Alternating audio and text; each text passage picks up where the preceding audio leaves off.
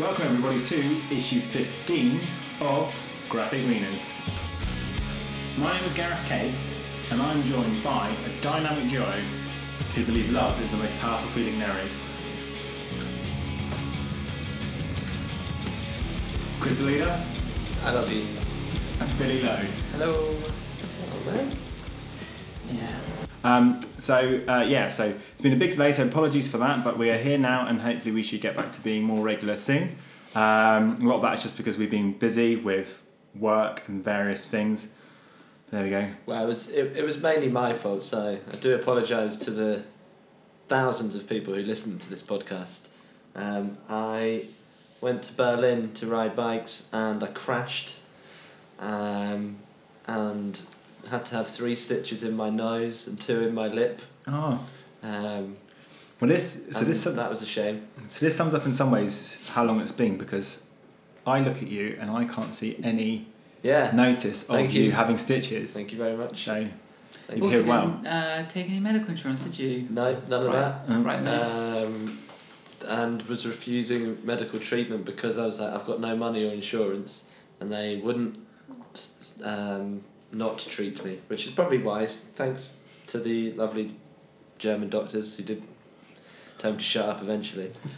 Um, You also had the really, really good suggestion um, when you've been in a serious bike accident of don't worry about taking me in the ambulance because that might cost money. I'll just cycle my No. bike behind the ambulance. I did say that. I'm not gonna lie. I did say that, but was loads of bad decisions that I and made. I was So, like, yeah, sure, mate. No, 'cause they- they Blood wouldn't- streaming onto the pavement. So they wouldn't allow me to take my bike in the back of the ambulance, and I was like, "What am I going to do with it?" And they were like, "We just have to leave it here." And I said, "I can't." And they, were, I was like, "How about you just drive the ambulance in front of me, and I'll just follow you behind?" And they, they said no, which is ridiculous. But People in those situations when they start something with how about, it's just always a bit ropey, I think. So wait, wait, but wait, like let's just take a couple of steps back. So you had the accident. So Right. not, so we haven't even got to the details of the accident. Okay. Who who called the ambulance? no one calls an ambulance. So I had a crash. Uh, I was there for the fixed gear World Championships, fixed thirty two rad race, forty two, sorry, and And just to clarify, were you competing in that? No, no, No, no, no, no, okay. I wasn't racing. Um, you were asked that quite a few times on the yeah, day, weren't you? yeah, um, and I was just having a really good time, like mashing around Berlin. All the streets were closed, and I was overexcited. And I came to a curb, and as I was approaching the curb, I thought that's too high to bunny hop, but I thought "Ah, I can do it. I couldn't do it, so I went to bunny hop the curb, and instead of landing it, I did, but my front wheel punctured and then I just went face first onto the pavement, um, and thus split my face open and bled everywhere. And then there was some tourists were just throwing tissues at me to put on my face, um, and then a lovely German man came over. When you to say me- tourist, you mean tourists. like okay, it's not like so English people. No, no, just random people Okay. who were in Berlin, Right, right. Um, not people that I was with, because I was on my way to the end of the race to meet the people that I was away with, Right. and they threw the tissues at me. Said, "Do you want to call an ambulance?" I was like, "No," and the guy was like, "There's a bike race." That's finishing like five kilometers away, and I was like, "Yeah, that's where I'm on the way to." And he was like, "There'll be a first aid tent there," so that's where I went to. And then he was like, "Oh, you've you've punctured your front tire," and I was like, "That's fine. I'll just change the the flat here." So I did that, like as blood was like pouring out of my face, and then there was like a puddle of blood, and my wheels were covered in blood, and these people were taking photos of me whilst I was doing it. And I was like pumping the tire up, like obviously more and more blood was coming out. And at this point, you're 33 years of age? 32. I'm 32. 33 in two months. Uh, and then I get to the end of the race, and obviously, like my hands, because I cut all my hands as well, and my face, I'm like caked in blood all over my arms and face. And as I get to the end of the race, the police pull me over, and they're like, "What? What's happened?" And I was like, "I just crashed on the way here. It's fine. I think it looks worse than it is. Obviously, I haven't seen it yet, so I don't know what I'm talking about. Everyone thinks I look mental. Uh, they they just give me like really dodgy first aid, which is just literally to bandage my whole face. So all you can see is like the slits in my eyes and my mouth. And they're loving it. They're just laughing. I'm laughing. For some reason, I'm in no pain. I don't know why. I discovered I've got a really good pain threshold. And then I got to the end of the race, and everyone was like, "What the hell happened to you?" And I was like, "That's fine. It looks worse than it is." and then I went to the A, the first aid tent, and they were like, "Yeah, you definitely have to go to the hospital." And that's when all of that happened, and I had to leave my bike behind, but thankfully it was still there. And then yeah, I went to the hospital, got the stitches, got back to where my bike was, cycled to uh, Kreuzberg, met up with a couple of people, had a pizza, drank a few beers, went to the after party in Tempelhof Airfield. No recollection of cycling home. Totally wasted. It's great. Brilliant. Good time. Didn't ruin my holiday. I had a did you um, did you lock up your bike? Yeah, in the yeah. medical Uh, tent. yeah, okay. Just when you were like, uh, luckily it was still there. Just Yeah. Didn't know if you were. But it was the reason why I was lucky it was still there is because the pro race had fit was like in the process of finishing or it had finished and they were taking down all the scaffolding and the medical tent at the point I got there so there was a cut off time. Uh, and then 14 days after that I had to go to France to do a bike race in the Alps but thankfully my face had recovered within those 14 days. And when you went to France, did you take medical insurance this time Uh, or travel insurance? No, but I didn't crash that time. I've, I've now got an EHIC card, so hopefully, if they do send me a bill from the Berlin hospital, it it should be all right with the NHS. I reckon. Who knows? Yeah, I think it'll be okay. I mean, if it's anything like any other insurance, they can't backdate it. But would it, would that work? Who knows? You, I don't think your EHIC card is just you. You're entitled to one anyway, Yeah. aren't you? So Yeah. I don't think it's a, it gets backdated. I think it'll be fine. Um, but yeah, that was it. So apologies that that was it was my fault that we got delayed. We were meant to record when I got back from Berlin, but obviously I had a broken nose and stitches in my face. So I felt a bit sorry. Do you have a picture of it? Have you got a picture of how you looked Yeah, I got several. that we can put online? I mean, Yeah, sure. We can do a triptych if you want. Yeah, we should. Because uh, the final picture is great because I couldn't because where the stitches were in my lip, I couldn't shave over it, so I had to have a little moustache for a few days. Something like that happened with you once, didn't it? You like you like grade. You did Yeah. something to your Did you see chin. scar there? Yeah. I fell on my bike. It was kind of icy, and I sort of like just munched my chin on the floor, and I was knocked out. I think, and I sort of quickly came to, and then just sort of looked at the ground. It's just like red, gloopy thing like on the ground. My face. I was like, oh no! I couldn't move my jaw, and then um, my girlfriend was with me, and she. I was like, this. look- It's kind of like you. I was like, I can't see this. It feels really bad. There's a lot of blood. I know you're not really supposed to go to A and E unless it's really serious. So I she was like, well, let's go to the doctors, not A and E, because we're not sure. And it's like I had like ten stitches in my chin, so it's a hospital job. Yeah. So we went to the doctor's surgery and sat in the waiting area, and the people there with like coughs and colds were just absolutely horrified. It's just blood pouring out of this tissue, and and, and Gemma just kept being like, yeah, I think, I think this is the right idea. We go to doctors first, then A and E. But it is difficult to know, though, isn't it? Because It is because you don't want to like go down there and then them just be like, oh. But I mean, in this situation, it was so obvious. I think that the I mean the, the doctor just looked at it and like he's just like I'm not doing anything with that. He said you need to go to hospital. So um, I mean, it was it was it does I guess in the grand scheme of things it didn't make a difference. But what was weird about it is that the doctor seemed kind of inconvenienced about it a bit. Yeah. It was kind of like why are you here? And it was like well you tell us to come here. We're just we're just playing it by the rules. I remember one. Yeah. I remember one time, like quite quite a while ago now, like over ten years ago, like I had like a real sore throat and my glands were up, and I hadn't been to doctor for years, like literally probably about like six or seven years at this point. And I remember, like, and I called up and I called up my doctor's surgery, and this is when like I'd moved town, so it was like a good sort of six seven miles away, and I called up and then I was like, um, so yeah, I think I want a doctor's appointment, and they're like, do you need an emergency appointment? And of course they say the word emergency, and I'm thinking like broken arm, you know, like need need emergency mm. treatment. And I was like, oh well, I don't know if it's an emergency. I mean, it might be all right like in tomorrow or something. So oh, I'm like, oh, don't worry about it. I'll leave it. And then mm. as the day went on, I got I got worse and worse, and the pain started hurt, hurt, hurting more. And I thought, you know what, I'm gonna have to go to the doctor. So, and I'm going to the doctors. Turned out I had mumps. And then, and then like my face just swelled balls massively. and all this carrying around stuff. these gigantic balls back to the doctors. I think I think they just use emergency for a kind of like replacement word for drop in. Yeah. So I called him the other day. My son had like a little, a little like skin eczema thing on his face. I was like, it's not serious, but we need to have a look at it. And they were like, no, just bring him down straight away.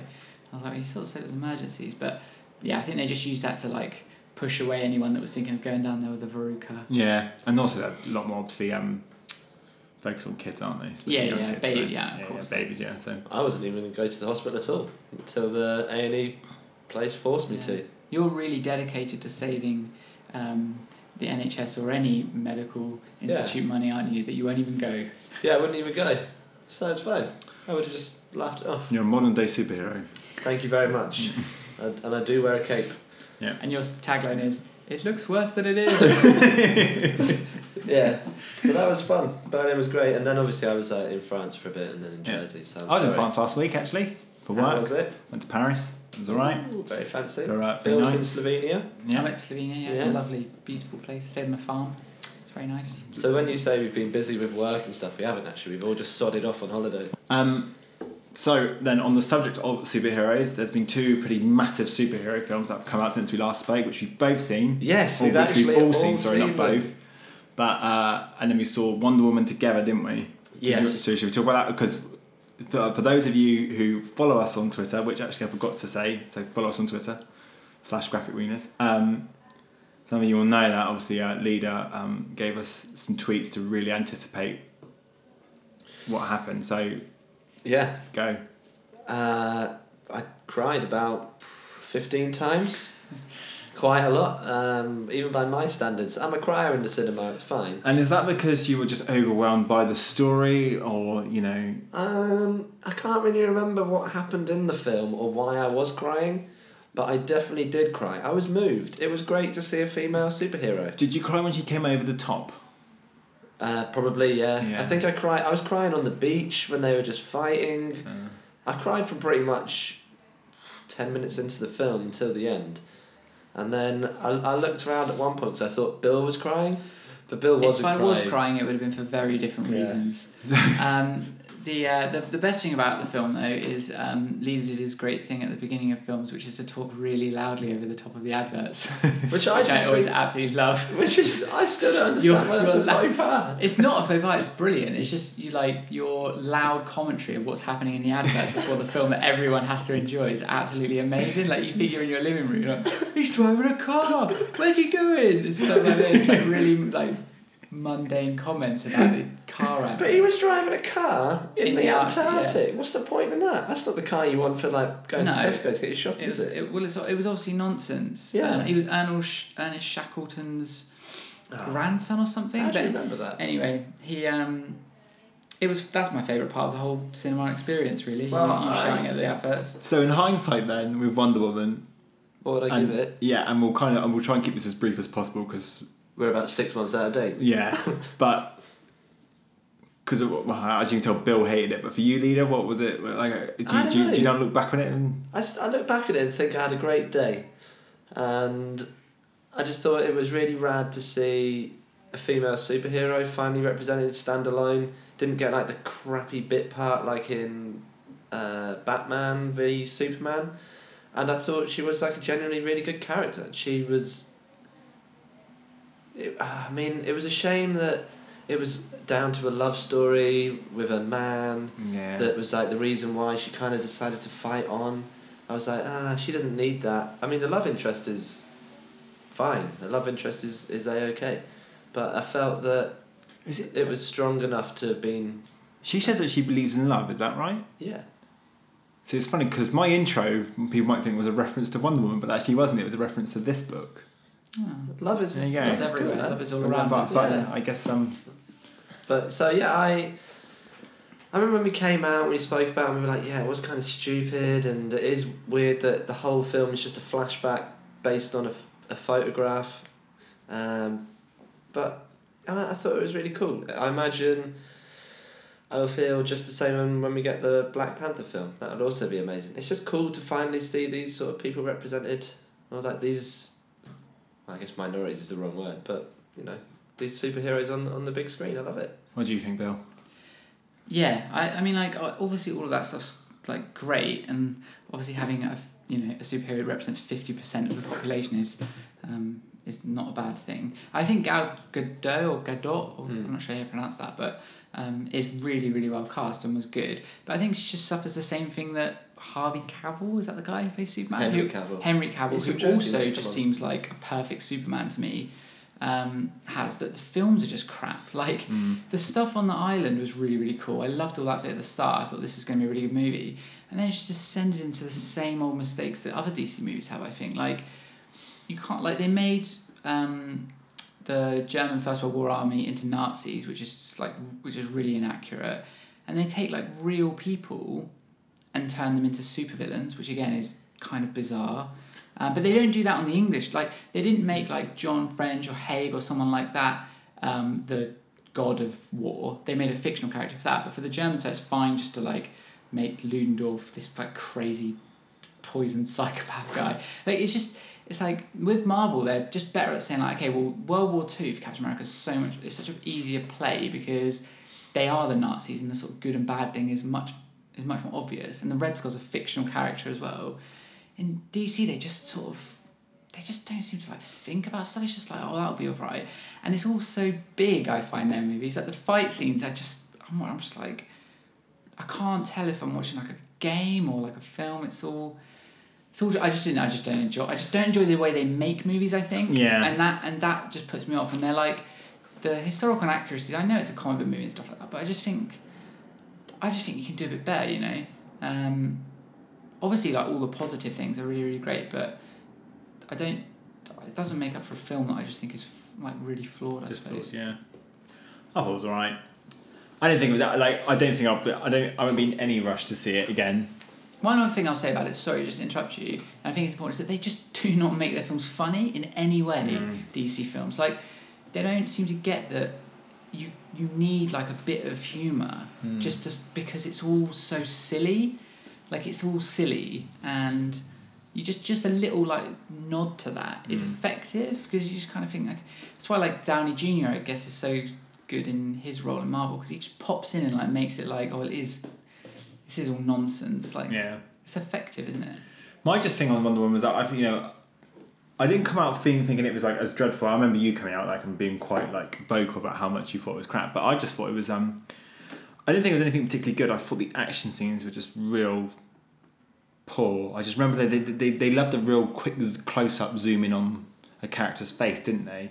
And they just seemed there just seemed no kind of like excitement to it or pace to it, as you say, get Yeah. like in a Marvel film in a way. Towards the end, the fight scenes like that. When they were fighting on the beach and stuff, or on the island, I was think the quite island good. stuff was Yeah, the island was stuff cool. was that was alright. like the highlight of the Do you know film. what? I was all right with, every, with everything in the film until she went over the top, and then she then stripped off down in, into like the costume, and then at that point I was just a bit like, at that point I just found that like really like cheesy in a way. When she left I the kind of- trench, it's just like, Yeah. oh my god.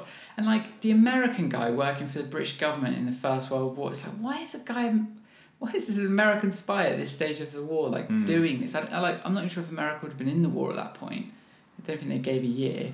So it was all just like, it had all those like, it was like Rocky, you know, like the way that you put like these weird like patriotic kind of things in yeah. that you kind of thought were over now. Like I don't really expect to see that in a film anymore, but there it was. And then there was Spider Man. So we saw Spider Man Homecoming. So did you guys see it together? We did. yeah. Saw it together, yeah. After So much difficulty, Yeah. to find a time. But we, we did it last We, we did it. We did oh, it. so, two oh, Sundays so ago? quite recently then for Yeah. you Yeah, guys. we, uh, the struggle was to try and find someone that was still playing it. Yeah. Oh really? No, I mean I am. I quite liked it. Like, uh, well, do you know what? Actually, I actually found it quite. I found it just. I didn't dislike it, but I didn't necessarily think it was anything particularly amazing either. I actually found it quite, in some ways, like just quite middle of the road and a, bit- and a bit dull, really.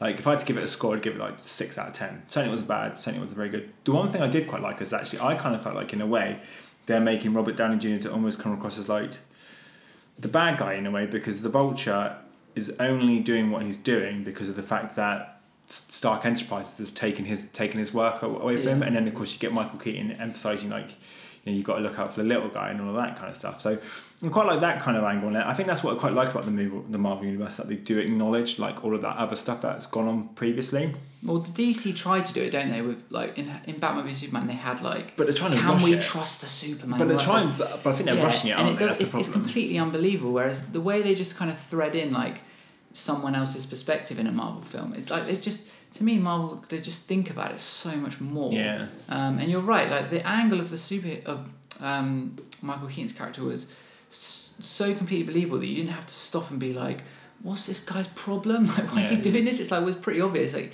in one line, he can explain it and we can all relate to it. Yeah. And Robert Downey, Iron Man or Tony Stark is a dick, isn't he? So you like, you're like, yeah, sure, that that's fine, and you can see how it all just kind of unravels. I agree that it was kind of bit like Doctor Strange, really. That everything in Marvel feels like it's kind of like waiting for Infinity War, maybe, and they're just Yeah. kind of churning these out a little bit. On the other hand, I'm not sure this film was really for me. Like, I think it was aimed at a younger audience, and I suspect maybe younger people might find it a bit, might find might find it better. I wonder. If, I wonder if actually, to a degree, the film just suffers from just having so many Spider-Man films at this point with different actors over the last like what twenty years. That it's just a bit of a I think it sort of benefits from it in a way, actually, at the same time, because I think those films kind of don't have a great reputation, do they? Like, no one really thinks. Of, I mean, the first Tobey Maguire one people still seem to remember quite fondly. And the but- second one, I actually saw. A ret- I watched some retrospective review of it, and it gave it like a real glowing review of Yeah. that second Sam so- Raimi but one. at the same time, they still feel a bit. They don't really have like the Nolan trilogy like No. respect, do they? They're still a bit like, mm, especially the Garfield one, like that just gets canned, I guess. Like, you like that one, but I watched that the other day, and I still loved it. yeah, I Which mean that second movie I thought was That's terrible. Andrew Garfield. I liked the Garfield. I liked Garfield. I thought Spider-Man. this. I thought the is it Tom Tom Holland. I thought he's the best Spider Man I've ever seen. Like he got it perfect for the for the for the cinema. Mm. Like I think that yeah, you don't like for comic books maybe he's maybe a bit too young or something, but for cin- for film I thought he was I thought he nailed it really. Better than better than Tobey Maguire and Andrew Garfield. Yeah. And that's that's that's the problem I think they've had with Spider Man movies, like getting a good Spider Man's. Did you guys? Uh, did you guys stay right to the end to the end credits for the little Captain America thing? We at the did. End? Got mugged off, didn't we? We Yeah, got it's- it, was, it was quite funny. Though. Yeah. I quite like that. Yeah, Bill made us sit through. I was going to get out, and Bill was like, "No, Gareth wouldn't forgive us." So we ended up staying, and I was like, "That's it. We just got, we just got trolled, and that was it." But yeah, I, I, I feel the same way as as you, Gareth, about this film. I was I watched it, and I I was really like hyped for it, but I don't know. Nothing seemed to really think- happen or Yeah. anything. I was like, yeah, like the whole thing, as you say, where, uh, what's his name, Birdman. Uh, Vulture. Vulture. Um, he he sort of plays on Spider Man's sort of failed relationship with Tony Stark. He's like, what about the little guy? And Spider Man's obviously just had his suit taken away. And he's like, oh, they could have probably explored that a bit more, but they don't. And then he's like, yeah, cool. Um, I like the new suit. Give it to me, sort of thing. You know, like Iron DC Spider, that is, that's from the comics, isn't it? Where I don't know if you do know, that, there's Iron Spiders, are, where Spider Man Oh. creates a suit for Spider Man, and it's a Right, combination okay. between, Oh. they call it the But Iron he doesn't Spider. take this. Spoilers. But it doesn't, yeah, it doesn't matter. I mean, I think we're already clear we're going do that. Yeah. I think the thing with that film is whereas like DC films seem to really overreach and just like desperately try to make like the best comic movie ever and just throw everything at it and it makes it terrible. Marvel just seem quite content to kind of be like, well, we know how to make a good film, so let's just like keep. Well, the it thing is as well with this one. So going back to your point about just gearing up for everything towards Infinity Wars, you can't so so they almost this story was always going to be about him sort of becoming Yeah. a proper Yeah. superhero. So then it makes him more relevant for Infinity Wars because they can't sort of have him as like the bit part guy in Civil War who kind of only he's sort of limited about what it what he's there to do. And then suddenly having thrusted in Infinity Wars, and from my understanding, he's going to be a big part of Infinity Wars, isn't he? Yeah, Because I wonder if they might. when they might do the Civil Civil War War. thing, mightn't they? I- What kill off Spider Man? Well, they've only got the rights to the Spider-Man films for a short period of time. No, they've they? already announced they're going to do another two. I think. Oh, okay. Yeah. So I thought that the I thought the rights to Spider-Man like led towards the end of Infinity War, so it kind of would make sense to maybe. no, kill. I reckon if they're going to kill off anyone, there'll be someone like Hawkeye or something like that. I they? reckon it's, Or no, they'll do Cap, Cap or something like that. Will go. I reckon. Mm, maybe.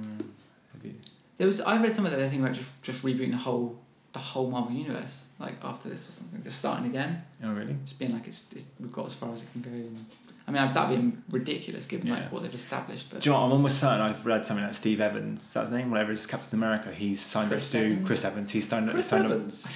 yeah, The Chris Radio Evans. 1 DJ. Are you sure? Um, I think he signed up to do a few more Oh, things okay. as Captain America. They do so- manage to sort of keep them all on, don't they? It's quite good. I think they all, them they all- don't they? Yeah, but it, it works, isn't it? They all kind of like Ben Affleck. There's already talk of him like Yeah. ditching his Batman. Well, he's not. I wonder if they'll ever do an Iron Man film again. You know, Kind like at this point, need to. do you just, need like, to do it, or, have him like or do you have him just turning up and sort of I'm because sure because he's, he's always quite become like the Nick Fury guy, hasn't he? But Yeah, Nick Fury definitely- is in the new Infinity Wars, isn't he? Mm. So, Um, I the, with with what Spider Man does in Infinity Wars, this film will be perfect for that. I think. yeah. Like I really love Spider Man's um, little cameo in Civil War. It's made that film. And, yeah. and this film added to that. So I, I think that, I think they probably did a good job.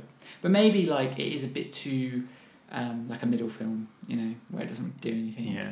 It's just there to set that set up, isn't Yeah. it? Probably. And there's some really ridiculous stuff in it, like that the plane that just like sets off. like Oh, no, amazing. no, we've already seen in the movie that he's got this army of computerized Iron Men that just can protect anything and go around. So like. The idea that they would ship the most valuable things to the Avengers in this one plane with just no protection on it at all is there's loads of stuff like that in the film where they've obviously just like rushed it for a little bit yeah. because that just especially when you know there's a thief on the loose. It's interesting as well. I mean, I remember seeing something, and we'll wrap this up and we'll wrap this up after this. But um, I remember seeing something where uh, they were saying how like there was a, a big reveal for the rest of the um, Marvel Cinematic Universe in Spider-Man, and I wonder if that was Gwyneth Paltrow coming back Yeah. because I because I definitely saw something. So when um, Civil War was coming out, they I read something where they were saying how we were going to find out what we- we were going to get an update on Pepper Potts and Tony Stark's relationship, and of course it was just kind of alluded to at the beginning about how they Well, at sort of split up. was then- they sort of split up. Well, that, but then, then of course we then see her back at the end of it, Yeah. don't we? That and she sort of comes in. So I wonder if she has any kind of. I would imagine she might have a key role in, in Infinity Yeah. Wars. Well, Why? even stuff like Why? Daredevil's in Yeah. Infinity Wars. I have no idea. I mean, I mean, Because she'll be like kidnapped or something. Well, She'll that's it. I mean, I. I mean, uh, the only reason why I mean, because otherwise, like, why wouldn't like, what's the point in having her come in for literally like True. five, like five seconds in? Maybe it'll Spider-Man. change Tony's outlook Yeah. So Married I, a so I married think man. something about her or engaged. Well, has like- to be key. Has to be key Yeah. to the Infinity War story, Yeah. even if it's just her breaking Maybe up with she's him again or Thanos. something like Yeah. that. You know. Maybe she's been Thanos all along. Yeah. Maybe maybe she is.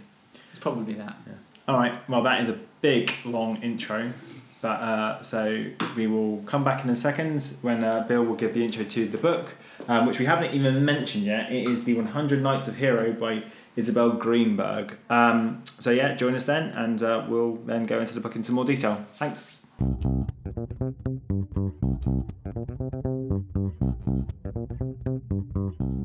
Hope you're still with us, everybody. Uh, so, what it's that part of the show where I'm going to pass you to Bill, and he's going to give you a nice intro to the book. Cool. Um, so uh, for this issue, we're reading The Hundred Nights of Hero. It's a book by Isabel Greenberg. Um, it's published in October 2016, uh, so it's kind of new, uh, by Jonathan Cape. And Isabel Greenberg, I think, is British uh, comic book writer and artist. Um, I think she's studying in Brighton, uh, maybe lives in London, so it's kind of local book as well.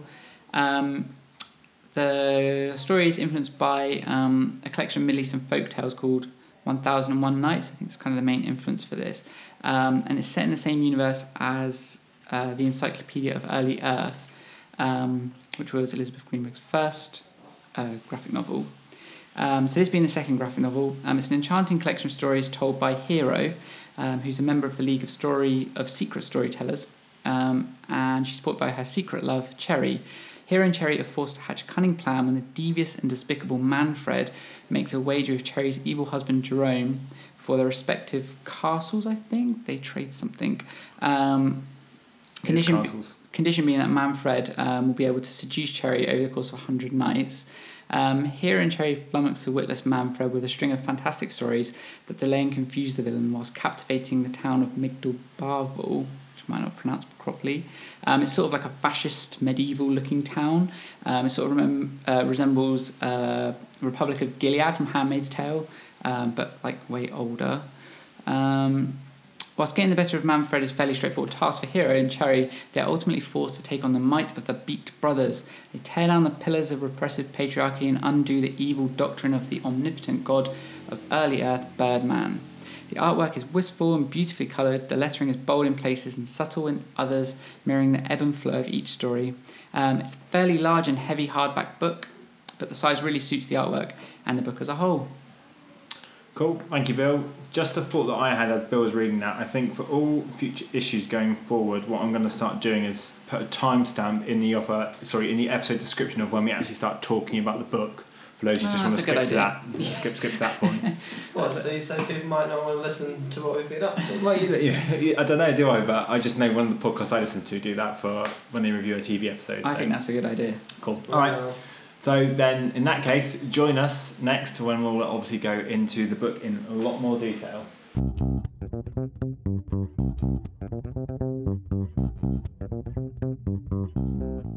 Cool, it's raining really heavily, isn't it, guys? Ooh, Yep. it is. Unforecast. Yeah. I'm forecast. I got to cycle home after this. Yeah. Well, I've got I've got to walk back to Finsbury Park, Oh. so I'm going to get wet, and then I've got the long train journey back to Brighton. Mm. It's gonna be some soggy, Yeah. soggy journeys home, isn't it? Yeah, but hopefully we can make it all better by going into lots of detail about this month's book, which, as Bill has already told us, is The 100 Nights of Hero by Isabel Greenberg. Now, Leader, you picked this book. I did. Do you remember why you picked this book? Because, of course, it was a couple of months ago now, wasn't it? Um, just because it looked really great and it was fairly new, so I thought we could do something contemporary. Or Were you aware of how big it was when it came? no, No, it's a big, it's a good old, it's a proper book, isn't it? It's you know a what I mean? proper- It's a nice A4 size, Solid. solid Yeah. hardback book. hardback book. Beautiful artwork. It's the Um, same format as the as um, her Three. first book, isn't it? Yeah. Is it? Have you read her first book? I have, yes. Did you had had you read it previous to reading this book? I'd read it a few years ago, yeah. Did you? Um, And and you I, read it I probably. loved it as I well. read it after reading The 100 Nights a Hero. Ah, yeah, because I remember when you were talking about picking the book, you were you weren't too which was which one to go Yeah. for out of her two, and then you, I remember Bill I saying that you'd read the better first to one. read the Encyclopedia of Early Earth first and then read this book. Okay. But I think you could probably do it the other way around. I think actually it's kind of one of those weird things. If you read this book first, you'd be really interested in it, and then if you knew there was another book and set in the same world, it'd be kind of be kind of like reading the Lord of the Rings, then go and read the Silmarillion. Maybe like you got this Mm. like good idea, and then you get to go and learn even more about it. So um, Because the Encyclopedia of Early Earth is all based in the same world, like Birdman, Yeah. isn't? Kiddo. that book's from a male perspective though, or it's, it's a male character. Oh, is it? Yeah. Ah, okay. um, See, I wondered if like our other stuff kind of because obviously this has a strong undertone of well, Yeah. front and center really of like feminism and Yeah, no, that I, I, I, again, it was a while ago, but I'm pretty sure it was like this guy who lived like in a polar region, maybe. But um, yeah, I think he, he's the main like protagonist. It is. It's he is the I great storyteller from the North Pole, Yeah, that's it. Yeah. and he goes around the world telling stories, basically. was it that book that she, that she won the award for? Because no, you were saying she won an award. It's hard to say because I know I, I saw that she won uh, an Observer Award for a comic book before she did these graphic novels, and I think that book was nominated for a couple of Pulitzers, but I don't know if she won them. She won an Eisner Award. I read Uh, that. I'm maybe it was Eisner, so, one- maybe yeah. probably not Pulitzer. Yeah, I was gonna say. journalism. Yeah, Eisner Award. Um, so yeah, she may have won that. Um, yeah, it's not it's not hard edge journalism. I think that's what the Pulitzer is, isn't it? So um, so the book obviously, so it's told from the perspective of. Well, Hero, I get, yeah, hero, I would say, but of course it begins actually with with the story of how early Earth was created, didn't it? By um, Yes. by Birdman. Well, it's Kiddo. Kiddo, well, Kiddo creates it, and then Yeah. Kiddo's, It is- it is uh, Birdman, Birdman isn't is God essentially, Yeah. isn't he? Like I don't know if there are other gods and maybe like get introduced at some point in these stories, but yeah, he's like your main god, and then he's got children um, who are gods as well. So just can- really quickly, because we you know don't want to go into that in too much detail because it's a different book. So they don't reference that then in the Encyclopedia of No, they do. Earth. Yeah. Oh, they're well, oh, Yeah. okay. So they talk about it in that as well. don't yeah, yeah, yeah. Birdman's even has an even bigger role in the Encyclopedia of Early Earth, from what I Okay. remember. Correct. Um, so yeah, in this story, it kind of starts out that Kiddo's like created this really nice world, and human beings are all kind of getting on, and Birdman doesn't like it. He's a nasty, evil god, and he he wants to have his sort of stamp on things, doesn't he? And he puts I can't remember what he puts in men's hearts, maybe desire or revenge or something like that, and then they start um, going to war with each other, don't they? Yeah. So the world is going along just fine until he's like, well, these people don't know that you exist or yeah, praise yeah. your praise your existence. So we're going to change that, and by doing that, uh, basically by introducing religion or forcing it, it kind of ruins everything. Causes some big problems. Which Well, he is, didn't uh, like the fact that they were breeding left, right, and centre. Well, and that she Kiddo is really moved by the idea that they fall in love and that it's the greatest thing that can ever happen, and it can you know start wars and things like that, which is very true. But then basically they force them to worship to Birdman, and that's where the Beak brothers come in. Basically, it's a big play on religion. Don't know if you know anyone would be able to infer that aside from myself because it is so subtle. But uh, you know, I think there's you know there's a bit of ribbing of religion going on here. But firstly, I think maybe also it might just be that you're so um, the book is set you know it's supposed to be like a really really long time ago so it might be more just kind of influenced by the Old Testament maybe because God in the Old Testament's a little bit it's true. a little bit loose with uh, some of the things he does. There's a couple of big Um, floods. So maybe Right. maybe it's more like to just um, have a little parallel with that, um, and, it, and it's really really effective. And but it's, it's, it's like one of the things that um, this book has a lot of is lots of good humour. So Yes. um, this all probably sounds quite heavy, but um, the interactions between Birdman and Kiddo are, are actually really funny um, and really tongue in cheek. And um, the artwork's got that nice way of like showing eyes. You know, and eyes are quite funny and little knowing jokes. So I feel Um, like all what like. Birdman did was just, as I'm just skimming through it, I think just all what he actually did was just make them, make humans aware of him. Yeah. yeah, That was it. But you were saying he I know, I just created got revenge and things like I that. just got it wrong. Did you I guys? think Did you guys already say that? Because I was. yeah, Yeah, we, we, we 'cause I wasn't sort of- listening, I so- got it. Okay. I I was just got it reading wrong. through. I remember he did. I remember he did something, but I couldn't remember exactly. Yeah. I think I was just getting confused with like what happens afterwards, and then they all start fighting each other, and these different factions pop up, and um, all kind of goes wrong. And yeah, the main the, in this book, the the where it's set, um, the Beaks brothers kind of control everything, and they Yeah. obviously praise um, Birdman, which Birdman digs. He likes that. Yeah. I, I do think this book, as as you touched on, does have it's like the perfect balance of being a bit absurd and funny and really dry. Yeah, that's what I was about to say. Really dry the Yeah. humour. And then it's also really honest and heartfelt and in, in other places it just has a really nice human tone at times, if that makes any sense. Yeah, I kind of felt like how I just loved. Yeah, so I liked the way how it was just written, really. Just, um, I don't know, like the sort of dialogue, well,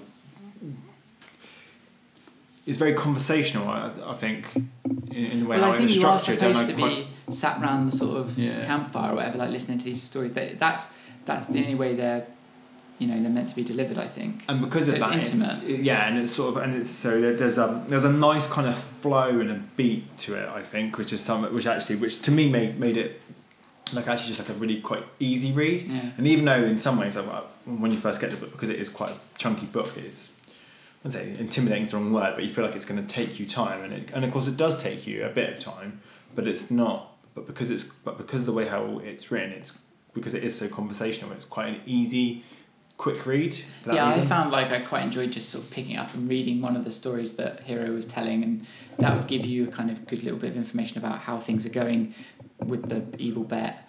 Um, but then you could just read this like nice sort of story she's telling you, and the stories um, they're like these uh, folk tales. I was really impressed with how like hard it must be to come up with stories like that yeah. now like i know you can be influenced and it, it kind of hits that really sweet spot of creativity where you sort of you feel like these things have been done before but like maybe they haven't and like it seems like they've always been there um, but at the same time they seem really really new it's a it's a it's a really um, that must be so difficult god knows like how much editing and stuff had to go down to like pick the right stories and stuff but um, yeah, the stories you can kind of pick them up and read through, and they've got like a nice little moral bent. Um, normally, there's some kind of like poetic justice doled out in some of them. Um, in particular, the the harp that gets um, built from a sister who gets like, thrown in a river and killed, and then that gets played at the wedding, and it's all revenge and Yeah. it's you know it's, it, it comes together really really nicely and really, really quickly. It's got that like really nice like quick fluid pace of that you expect from these stories but you think of these stories as being written like hundreds of years ago in a completely different culture and time and things like that. So to be able to do it now I think is is, is kind of a good trick. The Through the Woods book we read is, is kind of got a similar kind of vibe to it. Yeah, absolutely. um, but this yeah I mean they're both good It is, like you say, amazing that these stories are new. I know you said that they might have been influenced by other books previously or tales, but as I was reading, it, I was just thinking, how this is amazing. How's how's this been just popped out of someone's brain? It feels like it's a genuine, real story that people would have told around the campfire. I don't think it even matters if they're influenced. Like I, any any Still, one of the nice yeah. things about stories Right. like that is that they do tend to just be like, you know, just things that are built on top of other things, and they, you know, they are you know clearly influenced by other things, and that that's kind of nice that, you know, it doesn't have to be like completely original, but it's just it's just different enough that um, it feels kind of contemporary and and interesting um, and modern. It's really clever. Like, Yeah. You know, God knows. how you It's the, the what really sold it for me, or what, well, not not that it needs selling, was just the. I found them the stories so honest and heartwarming, and oh, I don't know, I just really loved it. it. It's hard to put it into words, but as we said, it's like really funny, as well within these stories. Like there's just some lines like. He's lost a plot mate. I thought it was really funny. Just Yeah. like sticking that in there really randomly, or that you should never trust a poisoned sausage, which is just like yeah, and that's a little callback to the really- first book as yeah. well. Um, It's just that, like I was, I laughed out loud a lot at this book when it was when I was going through it. It was so well written, and we haven't even touched on the illustration really. The is illustration is what adds to the humour though, because those lines are really, really kind of snappy and, and funny, but the, they're delivered always with just like a, like a sort of facial expression, which Yeah. really makes them work. Um, all the characters kind of look honest when they say those those little lines. I know? actually kind of found that, that this book kind of worked as well, just by like, you didn't need like a huge amount of. Um, I kind of feel like just like it's I don't know like. The illustration obviously really really adds something, but I almost feel like the stories are told in a way where like you could just read them and you wouldn't even need the illustrations, which I think which I guess is kind of the point because like you say, yeah, you kind of sat as you mentioned, you know the whole like, the way how it's structured is. You know, you're supposed to sort of sat around with Hero listening to her yeah. The tell the illustrations story, so- enhance the mood. I Yeah. think that you that the, the, of you reading them, but yeah, the stories would stand alone as they are and would make a, a pretty strong collection anyway. I think. Do you um do you know like what the you know, in your opinion or have you read anywhere like what the kind of agenda of the book was? Because obviously, as we sort of mentioned, like the huge undertone is of I don't know what the the agenda is that if or if there was one, but I don't know. But obviously, it's very pro women, yeah and that's great. That was another big factor as, as to why I loved it. Um, but I don't know if there was if it if that was a retaliation to something because as we said in the Encyclopedia of Early Earth, there is still an element of being very pro women as well. Yeah, I, I think it's more just a message of equality. Yeah. Maybe I might be misinterpreting that, but um, it just seems to me that the, the society is is really re- repressive and could certainly be, you know, a, an easy metaphor for how things are now. Like there is gender inequality and stuff like Yeah. that. So um, that makes sense. But there's no like it's like that. It's from what I remember, like they only seem to be overthrowing power structures and doctrine that is repressive, um, and the it just so happens that the, the really powerful and smart characters in the book are female, and they're the heroes of the story. So Mm. in like a really really clever and kind of witty way. But there's also really tragic as well. Like some really sad things happen throughout the book because of um, the way that society's been structured. Um, so you, it's not all just kind of like oh we're gonna like tear this down. You do you do get kind of feeling of um, this is this isn't a nice place, um, and that men certainly like maintain it and benefit from it.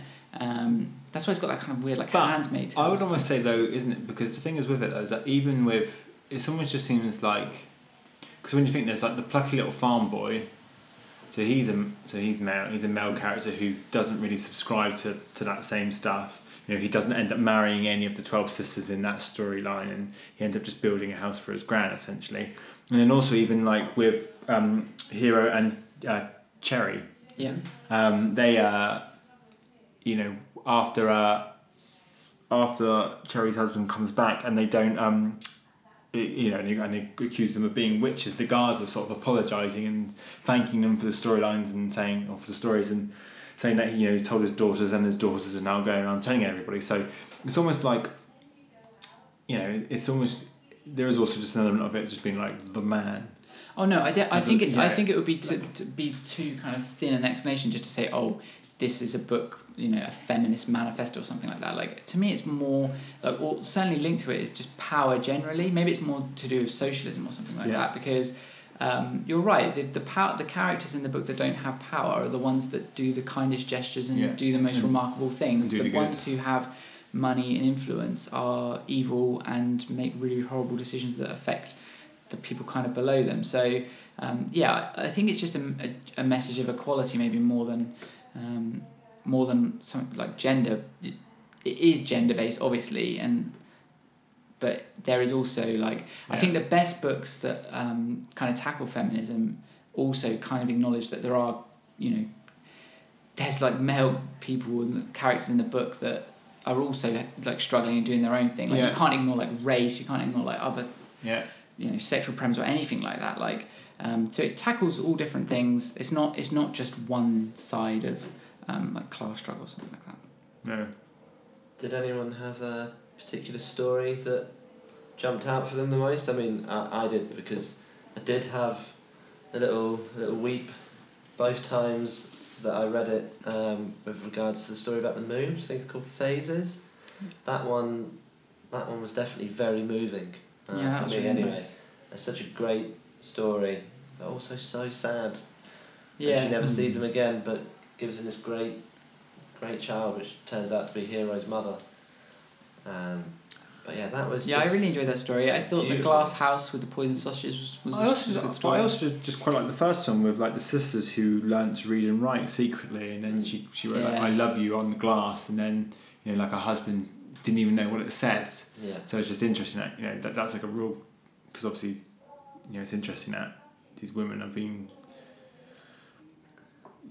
their perception is that you know men will know what reading and writing is, and she can tell her husband that she can do this, but actually he doesn't even know what what you know he doesn't even the know. what that reading side of it really kind of emphasizes the like power part of this book as well because I think um, that history like removing people's um, access to books and literature and stuff like that. Like like for example, like when you couldn't read the Bible, um, the church just had like all the power over the people because it was it was impossible for them to read it and have their own interpretation of it. As soon as there was an English version of the Bible or a Bible in German or any other language like that that they could actually just pick up and read and be like, hey, I don't agree with that.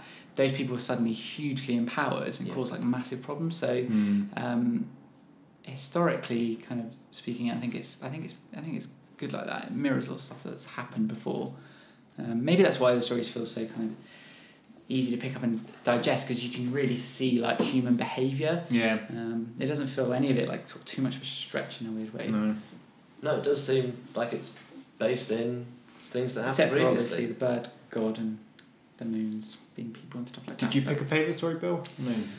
I said that I also like phases, but the, the Yours glass house one I think was cool. Um, and yeah, the one that you mentioned as well was really good. I, I like What that one was where they all. Um, did they, did they get the books taken away from them? Is that So what- did get the- caught with them? This is the first story. Yeah. So, First story, the book was so the sisters put some of her like four or five books in her sort of suitcase essentially, and then the um, and then the husband found the books in the suitcase.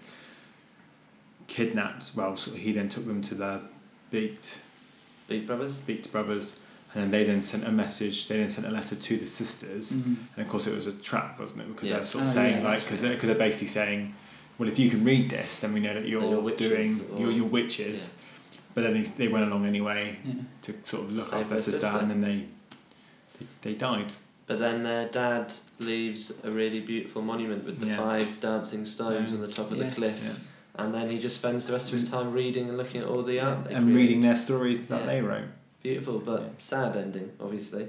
Same as like in the moon, she can't she can't keep the kid because the kid's too great to be stuck up in the moon without anyone to talk to, so she has to give it up. Just going very quickly back to the humour, I just I thought it was really good how like you know Isabel Greenberg would sort of acknowledge that the- stories would suddenly you know one one story ended she would like do the asterisk and then at the bottom she would, she would be like yes it has been five Yeah. yes we have told the story over five days type thing I kind of thought that was just like quite a nice sort of subtle funny way just to acknowledge like Yeah, that's the thing. Those little things, because like I said, the book is you do get it. So oh, it's, it's gonna be quite a one to lug around.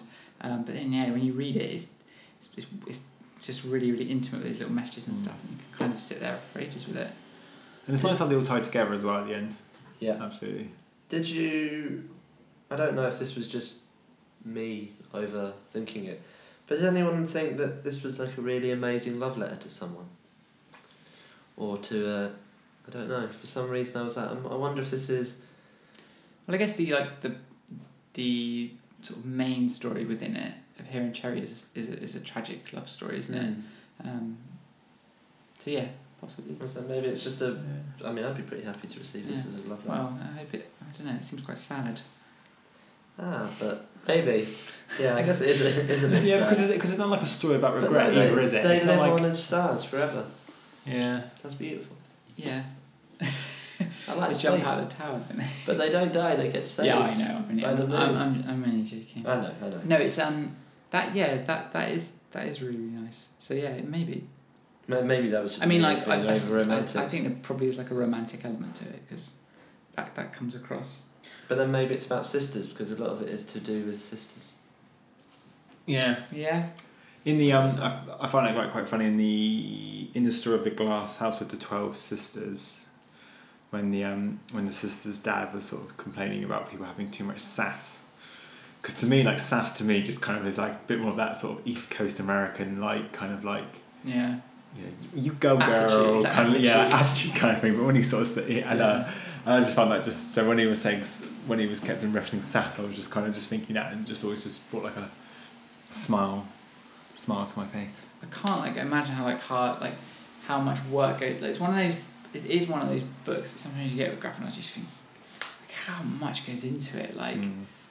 it must be just. Because it's not just one. St- it's, got, it's not just like one story, if you know what I mean. Either. No, like you got to like do tons and then edit it tie it all and then together, like draw it. yeah, it's it's it's a, such a Yeah. like huge achievement on it. like what it is. We should re- we should ask her what her creative, you know, how long it took her to do it.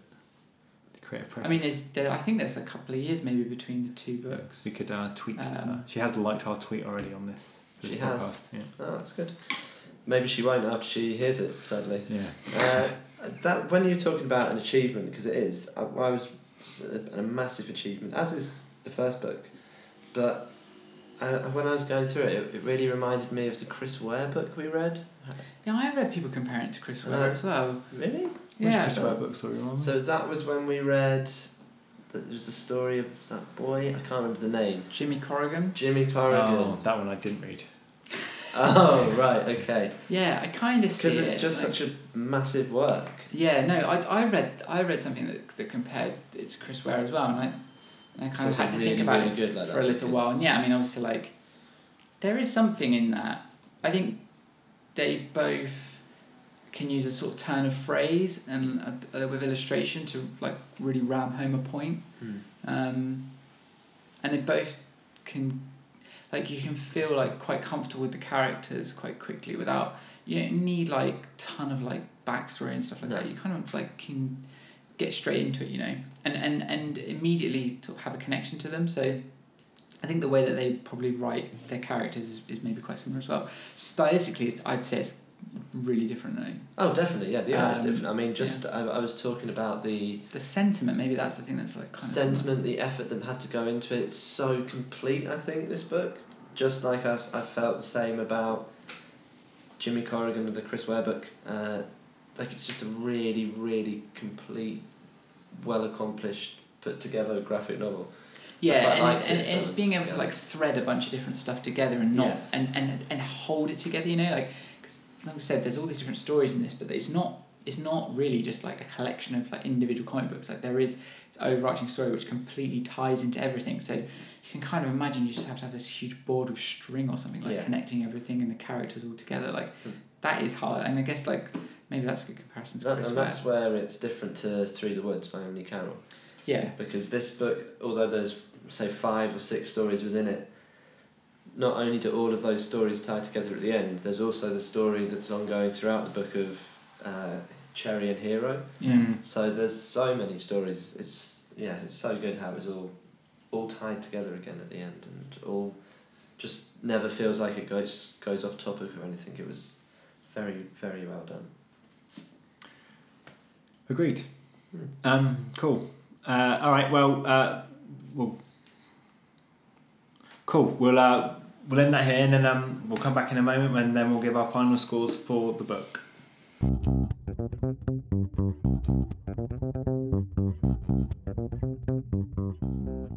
So it's final scores time now. So we're gonna. Uh, so for those first time listeners, what we will do is that we'll give a final score out of ten. Um, and we always start with the person who picked the book. So this was leader. So we're to go to leader, and he will give you his final conclusion and a score. I am going to give it a 10 out of 10 because I really, really love the book. And the second time round, it was I found it just as moving as I did the first time round. I loved the message of the book, the illustration, the artwork is amazing. It's really funny, uh, but also like really, really touching. Um, so I've got like two quotes here that you know just really stood out to me when I was reading it. So one was uh, "You are the greatest adventure of my life," which I just thought was really, really nice, given all the adventures that they'd been speaking about. And then another one was when Kiddo was talking about the humans on early Earth, where, where she's talking about sex and she just describes it as kind of gross. And I just really loved that, and I think that sort of sums the book up perfectly. Those two lines, but yeah, absolutely amazing. And obviously, I went straight out and bought Encyclopedia of Early Earth, and that's just as good. So yeah, a big ten. A Big 10 from Leader. Yeah. Um, I would give it. Yeah, do you know, I'll give it a 10 as well. I was going to give it a 9, but do you know, I'll give it, but then I can't think of any reason why I would knock it down. I, I, I almost feel like, as well, I, I almost just want to apologise because I kind of feel like I haven't really been able to sort of sum up or justify or even maybe like fully sort of articulate the reasons why, why I love the book, but I just. I just. I just really enjoyed it. Like, the two times I've read it thus far, I've really, really enjoyed it. I think it's structured brilliantly. I just kind of just like just the actual physical book itself. Something about it. I think the art's great. I don't know. I just I love I love the kind of themes and tones and you know I just love love as well. And I kind of feel like obviously an underlying thing is always just about love and love between two people and.